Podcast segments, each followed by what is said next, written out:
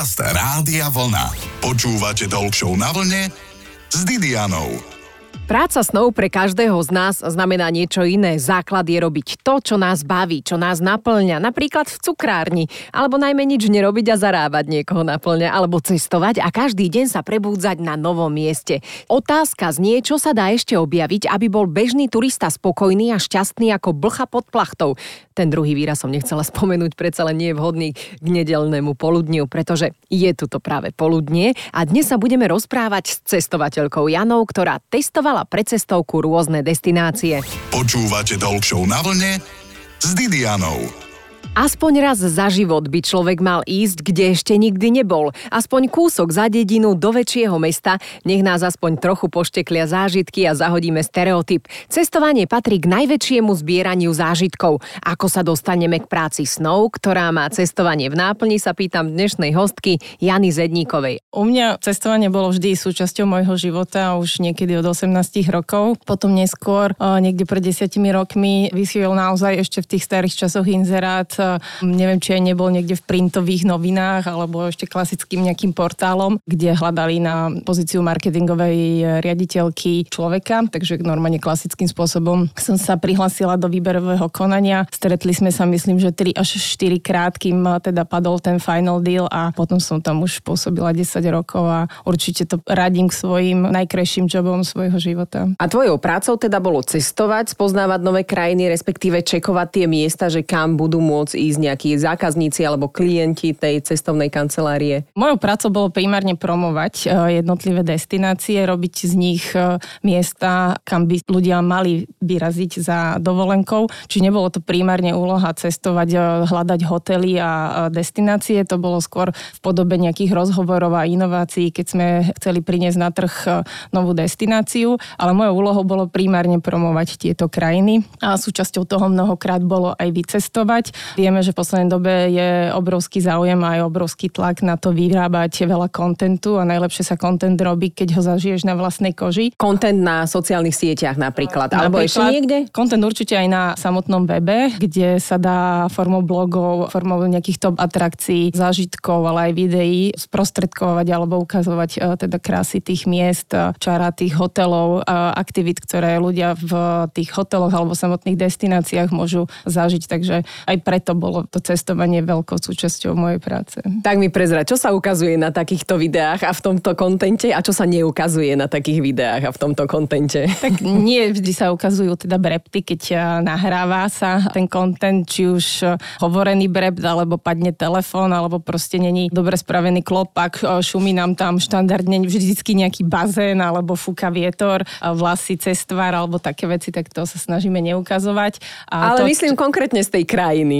Tak snažíme sa ukázať aj autenticitu, aby tí ľudia naozaj neboli prekvapení, keď prídu. Jednou z takých tém bol aj, aj Zanzibar, ktorý je spojený niekedy s veľkými odlivmi, čiže za mňa ten odliv mal veľké čaro, niekto sa na ňo môže pozerať, že to nie je príjemná súčasť dovolenky, ale je to vec pohľadu a opäť vec toho, ako sa ten samotný jav dá odprezentovať. Jednoducho je to niečo, čo prináša vesmír, alebo je to súčasť nášho života. Koľko to... metrov zvyklo ubehnúť to more preč? Záleží, v ktorej časti toho ostrova sa nachádzate a preto je to vždycky dôležité si podľa toho vyberať tú časť alebo hotel, alebo sa s niekým poradiť, takže môže to byť niekedy aj sto metrov. Ale Jeho. čaro toho zase bolo, že práve ten odliv a potom následne ten príliv vytváral také sandbanky, ktoré sú veľmi podobné napríklad Maldivám, ktoré len tak bežne hociaké destinácii nezažije. Čo je sandbank? Však to neviem. Sandbank je ako keby taká vystúpená časť zrazu piesku okolo toho, keď sa more odstúpi, tak zostanú také veľké piesočnaté plochy, na ktoré sa bežne nedostaneš, lebo keď more príde, tak je to vysoké a človek nedočiahne, ale potom vlastne vie byť reálne aj päťdesiat metrov od pláži, obklopený morom. Je to veľmi romantické, ľudia tam často chodili si fotiť krásne fotky a, a za mňa to bolo naozaj čarovné. Takže vec pohľadu na všetky veci. Čiže ak vám ubehne sto metrov more preč a máte all inclusive, aspoň sa prejdete. Je to určite čarovné. Nie len to, ale minimálne pre rodiny s deťmi to bolo krásne aj vidieť, že zrazu sa ti odhalí ten podmorský svet, ktorý nevidíš. Rozprávame sa s Janou Zedníkovou, cestovateľkou, aj o tom, čo magické nastane, keď príde odliv už o chvíľu. Počúvate Talk Show na vlne s Didianou. Hostkou v Rádiu Vlna je Janka Zedníková, cestovateľka, ktorá mala v náplni práce cestovať, spoznávať a hlavne popularizovať krajiny, ktoré by mali navštevovať naši slovenskí cestovatelia, ktorým sa nechce chodiť niekam na vlastnú päsť a organizovať náplň dovolenky. Už sme sa rozprávali o tom, že niektoré miesta sú magické až tak, že to nás turistov môže až šokovať.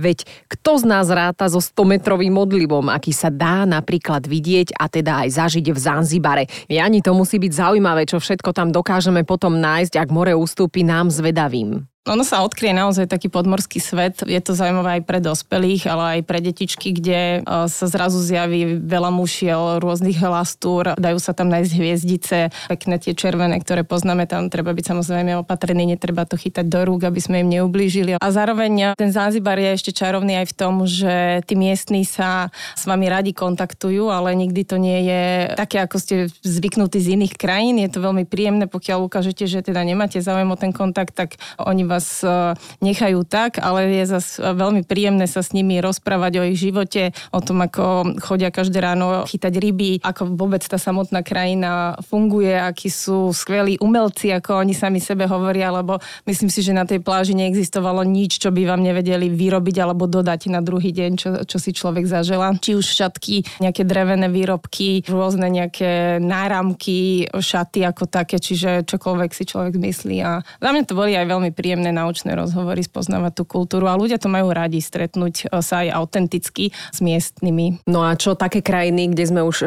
niektorí stokrát boli, napríklad Grécka a Španielska, tam čo sa dá ešte objavovať? Tak Grécko ako také za mňa akože nekonečné možnosti, je tam extrémne veľa ostrovov, ktoré sa dajú pozrieť, či už teda formou all inclusive pobytov alebo individuálnym cestovaním, kde najmä vlastne tie ostrovy sú veľmi dobre častokrát spojené aj s lodnou dopravou, čiže že vieme si urobiť aj taký island hopping, že prestriedame viacero ostrovov, aspoň to je zväčša môj štýl cestovania. Minulý rok sme tak strávili za mňa akože naozaj veľmi peknú časť dovolenky. Každý ten grécky ostrov je iný, tá grécka kuchyňa je za mňa akože neporovnateľná, to jedlo je naozaj veľmi chutné, či už sú to pláže, alebo sú to miesta, ktoré sa dajú objaviť, či už je to plochý ostrov, alebo hornatý, alebo Santorini, v podstate postavený v tom bielomodrom štýle, tak Grécko je za mňa určite dobrá voľba na dovolenku. Aj takto v septembri napríklad, nie? Lebo však začína sa jeseň a to Grécko ešte dobieha tú letnú sezónu a už tam nie je tak horúco. Presne tak, nie len to, že tam nie je tak horúco, ale nie je tam už potom aj toľko veľa ľudí, čiže aj to Santorini sa dá pozrieť úplne inak. My sme tam boli napríklad po koronovom období, kedy sa tými ulicami dalo normálne prechádzať. Viem si ale predstaviť, že v, naozaj v high season to tam musí byť veľmi prepchaté a tým pádom už nie je ako keby ten ostrov malinký až taký príjemný, keď sa treba predierať. Chceš ísť rýchlo preč.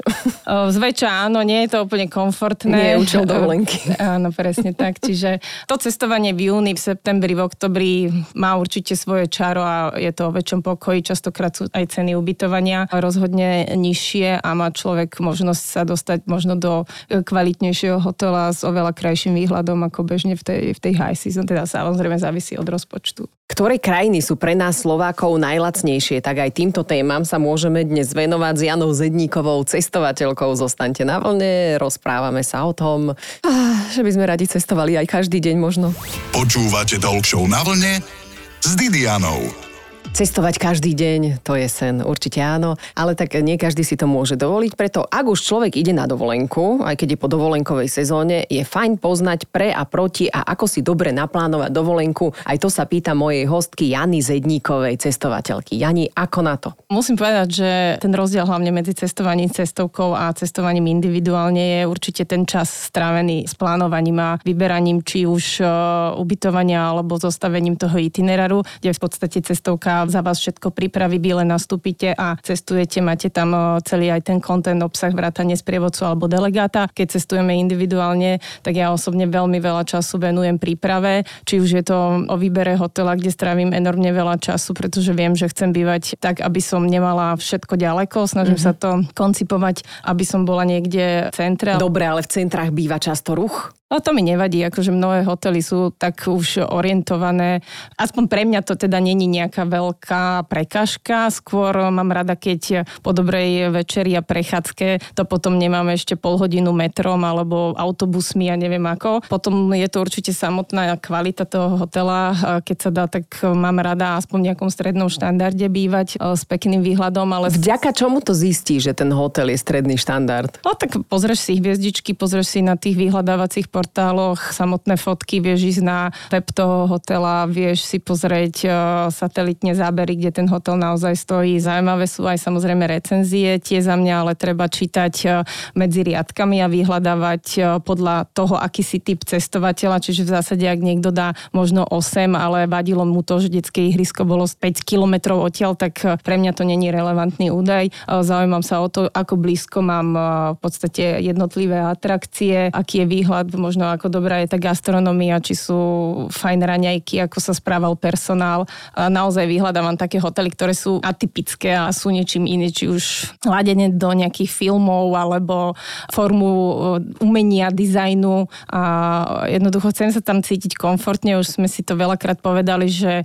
nebudeme šetriť na tom ubytovaní, lebo niekedy sme si povedali, že až ak dobre, ale potom človek sa necíti proste dobre. No. Čiže áno. Je to jedna z vecí, ktoré si dávam pozor. Keď v noci cez teba niečo prelezie, ako môže to byť náhoda, ale aj nemusí. Hej, hej. Ako si dať pozor na to, že aby nám hotel napríklad viac nenaučtoval? Bukujem cez bukovacie portály a osobne nikdy som nemala skúsenosť, že by niekto odo mňa pýtal viac peňazí. A čím to je, že aj štvorhviezdičkový hotel má výhľad na diaľnicu? Že už platíš určité peniaze a zrazu ako ponúkajú, že máme krásne výhľady a kúk, diaľnica. Tak jednak sa snažím predtým si vybrať, keď mi záleží na tom, tak si hľadám Ocean View, alebo teda smerom buď do mesta, alebo otočené na záhradu, tých verzií hotelových izieb môže byť viacero, takže tam si tiež dávam pozor pri výbere izby a v prípade, že by sa mi niečo také prihodilo, tak by som rozhodne zbehla na recepciu a, a hľadala teda nejaké, nejaké riešenie, aby som došla k tomu, čo som si naozaj objednala, čo som chcela. A ako dlho pred cestou začať myslieť na to, že kam idem a podľa toho sa zariaďovať a rozmýšľať o tom, aby to dopadlo celé cestovanie čo najlepšie. Pokiaľ chceme cestovať nejak rozumne budžetovo a nie úplne, že za päť dvanásť, kedy je všetko zväčša najdrahšie, tak ja plánujem asi tak dva tri mesiace vopred. Väčšinou v hlave už mám, kam najbližšie by sme chceli ísť, alebo ktoré z tých destinácií ma nejako zaujímajú. Veľa sledujem nejaké trendy, cestovateľ portále, veľa človek nájde inšpirácií na Instagrame, aj v podstate samotní známi, kamoši, ľudia cestujú a tie tipy priebežne dajú, takže hneď vyhľadám nejaké letenky, pozriem, aká je situácia a začnem aj vopred bukovať hotely. Veľakrát je možné si ten hotel ešte kúpiť s tou free cancellation policy, takže ak sa zmení názor, život alebo niečo, tak sa to dá uveľniť a prebukovať potom tesne predtým. Ako sa čo najlepšie zabaliť na cesty, aj o tom sa ešte dnes môžeme rozprávať s cestovateľkou Janou Zedníkovou. Počúvate Talk Show na vlne s Didianou. Zobrať si milión vecí je super, ak máš milión vecí, ale treba nám tie veci brať na dovolenky. Aj to potom veľa stojí, ak napríklad cestuješ lietadlom. Ako sa zbaliť, aby to bolo praktické a rýchle, sa pýtam hostky, cestovateľky Jany Zedníkovej. Je to asi aj oblasť, ktorá sa aj u mňa vyvíjala dlhodobo. V časoch dávnejších samozrejme sme boli zvyknutí cestovať s veľkou batožinou, lebo však keby toto, hento, tamto. Tým, že nastúpili v podstate aj tie lacnejšie aerolinky a dá sa tam už variovať potom s cenou letenky, tak sme sa, myslím, že mnohí naučili cestovať, takže sa vieme efektívne zbaliť aj do príručky, alebo mnohí, čo teda akože klobúk dole, sa dokážu zbaliť do jedného batohu, lebo to sa mne ešte asi v živote nestalo. Čiže vždycky si priplatím príručku a naučila som sa už si zbaliť naozaj to potrebné, variovať. Dajme konkrétny nejaký príklad. No, najskôr sa rozhodujem podľa obsahu toho, čo dám do kufra od destinácií. Hej, ak sme v lete, tak viem, že... Poďme teraz septembrové, oktobrové dovolenky. Najbližšie zajtra napríklad odletáme do Londýna, kde budem mať určite veľkú dilemu, ako sa zbaliť do malého kufra, pretože to počasie tam je veľmi premenlivé. Keď som si ho pozerala, tak je niekde na úrovni dvadsať stupňov cez deň, jedenásť večer, čiže budem musieť sa zbaliť tak, aby som dokázala aj ľahko zhodiť, ale aj večer na seba nahodiť, čiže určite nejaké džíny, nejaká letná bunda, ktorá sa dá zbaliť do nejakej tašky. Potom určite jeden svetrík, pár tričiek, možno nejaké šaty, ak by teda vykúkol Oscar von, tak aby som bola aj na toto prichystaná, ale akože každopádne dá sa to aj farebne všetko si naplánovať, zladiť. A čo lodičky, ešte to bereš so sebou na cesty? Už vôbec, dokonca ani keď idem do nejakých letných hotelov, primárne sú to Však. flip-flopy, ktoré môžu byť aj teda elegantnejšie, ale aj, aj, aj nejaké športovejšie a dajú sa už skombinovať aj s peknými šatami, ale obdivujem ženy a mnohokrát ešte ich vidím aj na rôznych poznávacích túrach. cestách a túrach, že majú dosť vysoké opätky a tak si hovorím, že čo asi môže byť motivácia, môže to byť samozrejme hocičo. Aby chuderi nestáli samé, aby im nebolo smutno v šatníku. Možno, že niekedy proste sa len náhodne ocitla na tejto túre, aj to sa môže prihodiť, ale je to obdiv ženám, ktoré dokážu teda zdávať tieto cesty v opätkoch. Na dlhé kilometre po promenádach sa prechádzať tiež v lodičkách, dámy, klobúk dole a dajte si aj lodičky, bude sa vám oveľa lepšie chodiť. Čo sa týka liekov, Jani, čo so sebou? Ja berem iba také štandardné veci. U mňa v súvislosti s traviacím systémom, tak niekedy sa mi veľmi dobre hodí čierne uhlie. Asi mám len nejaké kvapky na kašel, nejaké cumulácie, cukriky z klimatizácií, keby ma bolelo hrdlo, ale nejak veľmi ja toto neprežívam. Základ je opalovací krém, klobúk a aftersun inak. Prečo také čudné si zabudla si doma, čo ti fakt veľmi, veľmi chýbalo na ceste? Myslím si, že v dnešnej dobe už vieme všetko všade kúpiť, takže touto otázkou sa nikdy aj pri balení nejak nezaoberám. Skôr si poviem, že nevadí, však akože kúpim, hej, či už zabudnem, ja neviem, ponožky alebo whatever by to bolo.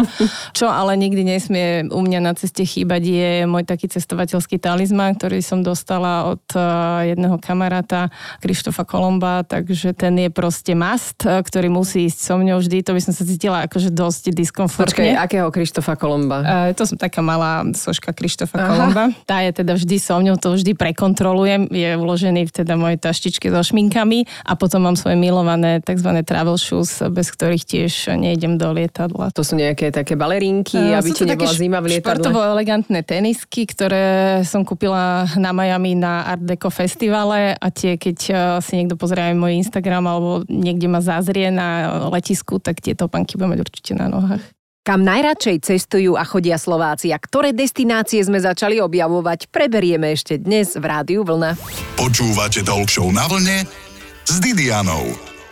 Kam chodíme my Slováci najradšej v poslednom čase? Čo sme začali objavovať a čo nám prestáva voňať? Aj to sa pýtam cestovateľky Janky Zedníkovej, ktorá dlhé roky vyberala práve pre nás Slovákov rôzne zájazdy a propagovala krajiny. Tak z pohľadu toho Stredomoria sú to stále tie stálice, Severný Cyprus alebo Cyprus ako taký. Grécké ostrovy sú veľmi obľúbené. Po korone sa v podstate veľmi rýchlo vrátilo späť aj Turecko, ktoré má vlastne ten bezkonkurenčný pomer ceny a kvality a je jednoducho veľmi obľúbený. Veľa sa začalo cestovať do exotiky aj v časoch teda korony, pretože len pár krajín na svete bolo vtedy otvorených a prístupných. Veľa Slovákov začalo objavovať exotiku a ostalo to v nich ako taká nejaká kombinácia jednej letnej dovolenky a jednej dovolenky v exotike. Tam primárne bol vždycky veľký záujem o vlastne Spojené arabské emiráty, o Maldivy, ktoré zažili obrovský boom, hlavne v časoch korony. Neskôr to boli Seychely, Mauritius. Prosto je tých destinácií, čiže ja som myslela, že jedna nejaká, že Chorvátsko vystriedalo Aha. Taliansko, alebo tak, ale... Tak to môžeme urobiť, že Turecko a Severný Cyprus mm-hmm. ako keby vystriedali iné krajiny a povedzme, že Oman, Dubaj, Maldivy vystriedali exotiku, ale tá je taká, že sa veľa točí ešte aj okolo Zanzibaru v poslednom čase. Je niektorá krajina taká, kde sa veľmi kradne, napríklad, že ideš do reštiky na terasku, viem, že si netreba hneď vyložiť mobil úplne na stôl, napríklad, ak sedíš pri krajnom stole, lebo hrozí, že tam tie gengy ti ho poprehádzajú pomedzi dáv a utečú ti s ním. Nemám negatívnu skúsenosť, možno jedna mi napadla na Bali, na Silvestra, kde bola naozaj na uliciach masa ľudí, ja som mala zastrčený telefon vo vrecku, v rifliach a tam som cítila, že má niekto ruku v mojom vrecku, ale stihla som v podstate dať tam ruku a neukradol mi ten telefon. Trošku ma to tak diskomfortnilo na nejakú dobu, ale skôr som taký dôverčivejší človek, že bohužiaľ chodím stále s takou veľkou taškou otvorenou. To hlavne teraz nehovor do rádia. Vlastne ťa na, vyhľadajú na tých sociálnych sieťach. Ale tak myslím si, že v rámci toho mám v podstate akože tú časť, kde máš tie súkromné veci skryté niekde na spodu alebo za zipsom alebo tak, ale rada chodím s takou taškou, kde všetko nájdem proste. OK, ale ak to zhrnieme, je lepšie byť ostražitý ako neostražitý. Rozhodne si treba dávať pozor a rešpektovať tie základné veci, nejak v podstate to nepodsúvať, že, že naozaj, ako si spomínala, že dať to niekde na kraj alebo si prevesiť tašku s ruksakom, tak také veci samozrejme nerobím, ale nemám ani krajinu, o ktorej by som povedala, mieni. Že by taká bola. Hej. Človek mieni, pán Boh mení. Rozprávame sa s Janou Zedníkovou. Dajme si aj rozhodne nerozhodný kvíz. Na cesty brať radšej partnera alebo kamarátku? Partnera. Lepšie je si doma zabudnúť voňavku alebo žiletku na holenie? Voňavku. Cestovať s malým príručným kufríkom alebo s ruksakom? Malý príručný kufor. Radšej sa nudiť na pláži alebo nuda pláž? Radšej sa nudiť na pláži. V hotelovej posteli ako pozornosť radšej uterák v tvare labute alebo čokoládové cukríky? Čokoládové cukríky. A tie uteráky, to je dosť časté? Pomerne už pomenej. Skôr si myslím, že to robia v tých all-inclusive hoteloch, ale takto keď cestujem individuálne, tak málo kedy sa s tým stretávam. Na cestách vyskúšať radšej pochúťky miestnej gastronómie alebo zbytočne neriskovať? No, zbytočne neriskovať, lebo ja som úplne že gastronomický barbar, takže ja neriskujem. Čiže rezník vždy do chlebíka, no? Ideálne, aj, aj to praktizujem. Zjesť radšej vyprážaného cvrčka alebo vysmážanú tarantulu, čo je vraj pochuťka v Kambodži? Nedala by som ani jedno. Tie nožičky sú vraj extra špeciál chrumkavé. Never. A obed s rádiom vlna alebo rádiovlna s obedom? Uh, obed s rádiom vlna. Cestovateľské múdro na záver. Svet je veľmi veľký, netreba sa stále vrácať na tie isté miesta, takže skôr preferujem objavovať vždy niečo nové. Ďakujeme. Našou hostkou bola Jana Zedníková.